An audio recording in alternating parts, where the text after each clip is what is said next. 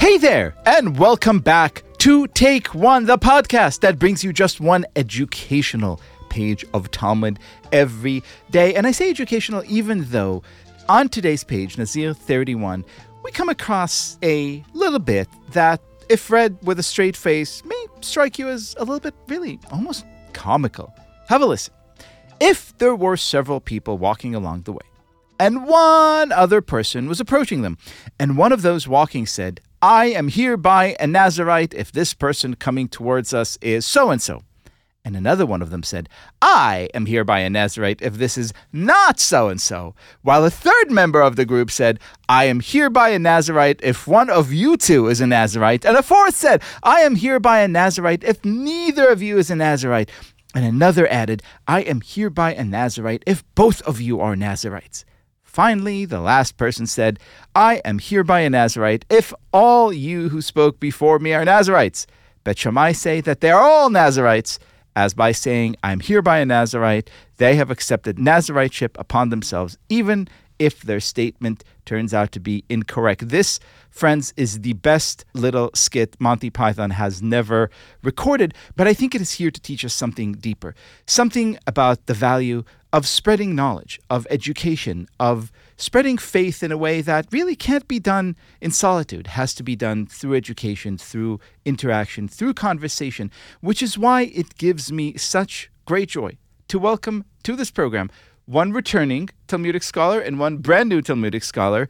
They're my dear friends, the dear friends of Unorthodox Podcast. They have their own incredible podcast that you all should listen to, named Jesuitical, and they write and edit for America Magazine. Welcome to the show, Ashley McKinless and Zach Davis. Thank It you. is so good to be here. It is funny that you what you pulled out of this was education because as I was reading it, I was approaching it like an SAT question.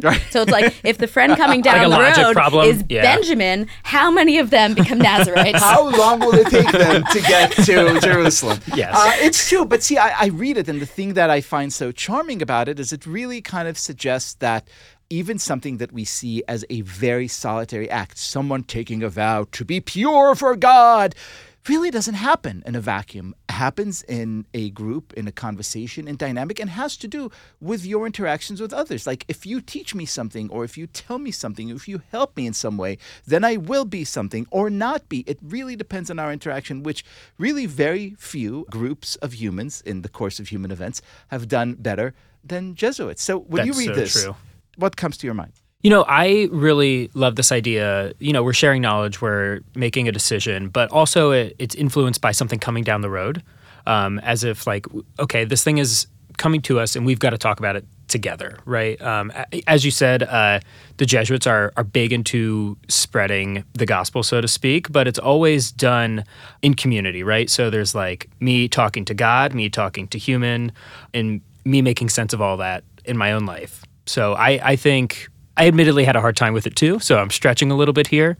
Um, Ashley, what did you get out of this? So responding to what you said about this idea of people forming people, that does speak to what kind of like the Jesuits have many mottos for their education and spirituality, but one of them is in terms of their schools is forming whole persons, mind, body, and spirit, and doing that in community, and doing it not only for the personal spiritual transformation of the person receiving that education, but so that they go out and spread that to others to serve the common good. And they're they say men and women for others is a big catchphrase you'll hear in Jesuit education. So like I and I think you know a little peer pressure, teacher pressure is what I get out of this.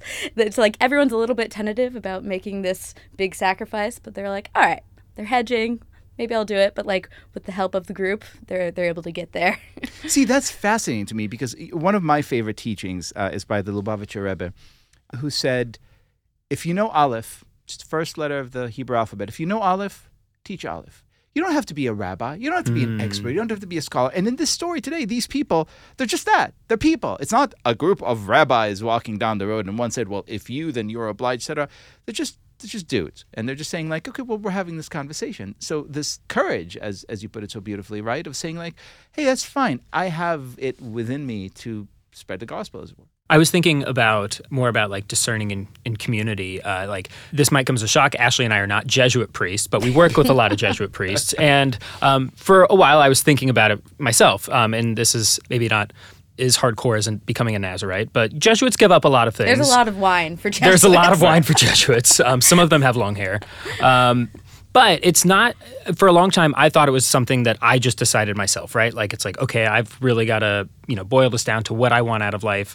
And then the first time i talked to like a, a vocations director a person an official representative of the jesuits it was like no this is a this is not a you and god conversation. This is we discern if we want you too right? And so like any family or any community right these decisions are made together. That's wonderful. And actually, I don't know why I'm surprised to hear it, but you know, I'm kind of surprised to hear it. Because the rabbis, by the way, are very down on the Nazarite vow. Similarly, they say like, don't do it. Don't don't be pure, dude. Uh, just just be a person. Like be here. You don't have to go to these extreme, you know, lengths because they understand that ultimately that is not only, shall we say, probably not the best way to talk to God, but even you know quite as important, not the best way to talk to other people. no definitely not And wait, so at the end of this passage, sorry, I'm catching up, that he says none of them have to be Nazarites, or none of them. Well, that is the opinion of Bet Shammai. Okay. Uh, now, i- i- this is uh, this is one of the beauties of the Talmud that it very rarely uh, has, or infrequently has, conclusive decisions. It is here asking these really convoluted questions by way of forcing you to think through every bit. It doesn't want large abstractions. Oh, I shall do this because it understands that at some point you're going to run through a brand new situation that you have no idea what to do with. So it wants to help you with all these hypotheticals, really break down what it means. Why are you taking this vow? Why are you in the position to do this? And it wants all these permutations so you could have an opportunity to think your way around all the circumference of, of this huge, huge question, and then probably come back and say, no, Yeah, but it, it does speak to the importance and value of just wrestling with the question, wrestling with what God is asking for you, even if it you end up in the exact same spot Yeah. afterwards. One last question for you. Uh, as the world's, uh, should I say like the world's most popular, certainly best. I would say so. Uh, All, right? Yeah, Uh, any superlative you want to throw on. Hey, right. if you guys get the whole universe, we can get we can get. The, the universe's best Catholic podcast. Um, is this element of spreading the word education is so abused, so I hate to use it. But but basically teaching, sharing, speaking, being part of this of this transformational, transformative conversation. Do you feel this when you go to work every day? Or do you just never think about it? I do. I think is you know particularly once the pandemic started and people were sort of sheltered in and not going to their physical communities. I did not take it for granted that for a lot of people we became a place of community, a place of education that they could access sort of at any time in their lives. I, I think that's we're only going to see that more even as people go back out into the world. I think a lot of our faith communities are sort of like questioning what is the importance of our physical space. Um, we're still big on physical space, but we know that we can, you know, spread the gospel, so to speak, spread education through a lot of other means.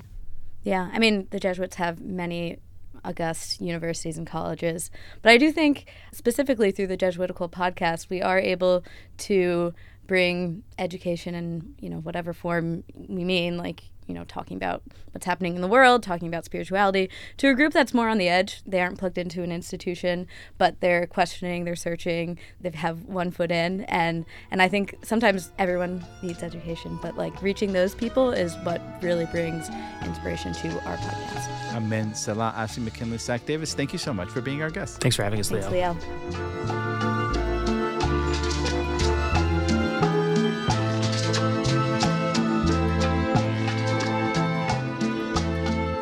This has been Take One. If you enjoyed the show, and I hope that you do, please go rate and review us on Apple Podcasts or whatever platform you use to listen to podcasts.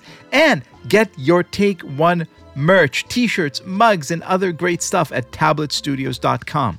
Each week, we will be releasing new episodes Monday through Friday, covering the entire weekly portion of Daf Yomi. Take One is a Tablet Studios production. The show is hosted by me, Liel Leibovitz, and is produced and edited by Daron Ruskay, Quinn Waller, and Ellie Blyer. Our team also includes Stephanie Butnick, Josh Cross, Tanya Singer, Courtney Hazlett, Robert Scaramuccia, and Mark Oppenheimer. For more information, go to tabletmag.com slash take one or email us at takeone at tabletmag.com. You could find us on Twitter at take1.fyomi or join our Facebook group by searching for Take One Podcast. I hope we have made your day a little more Talmudic.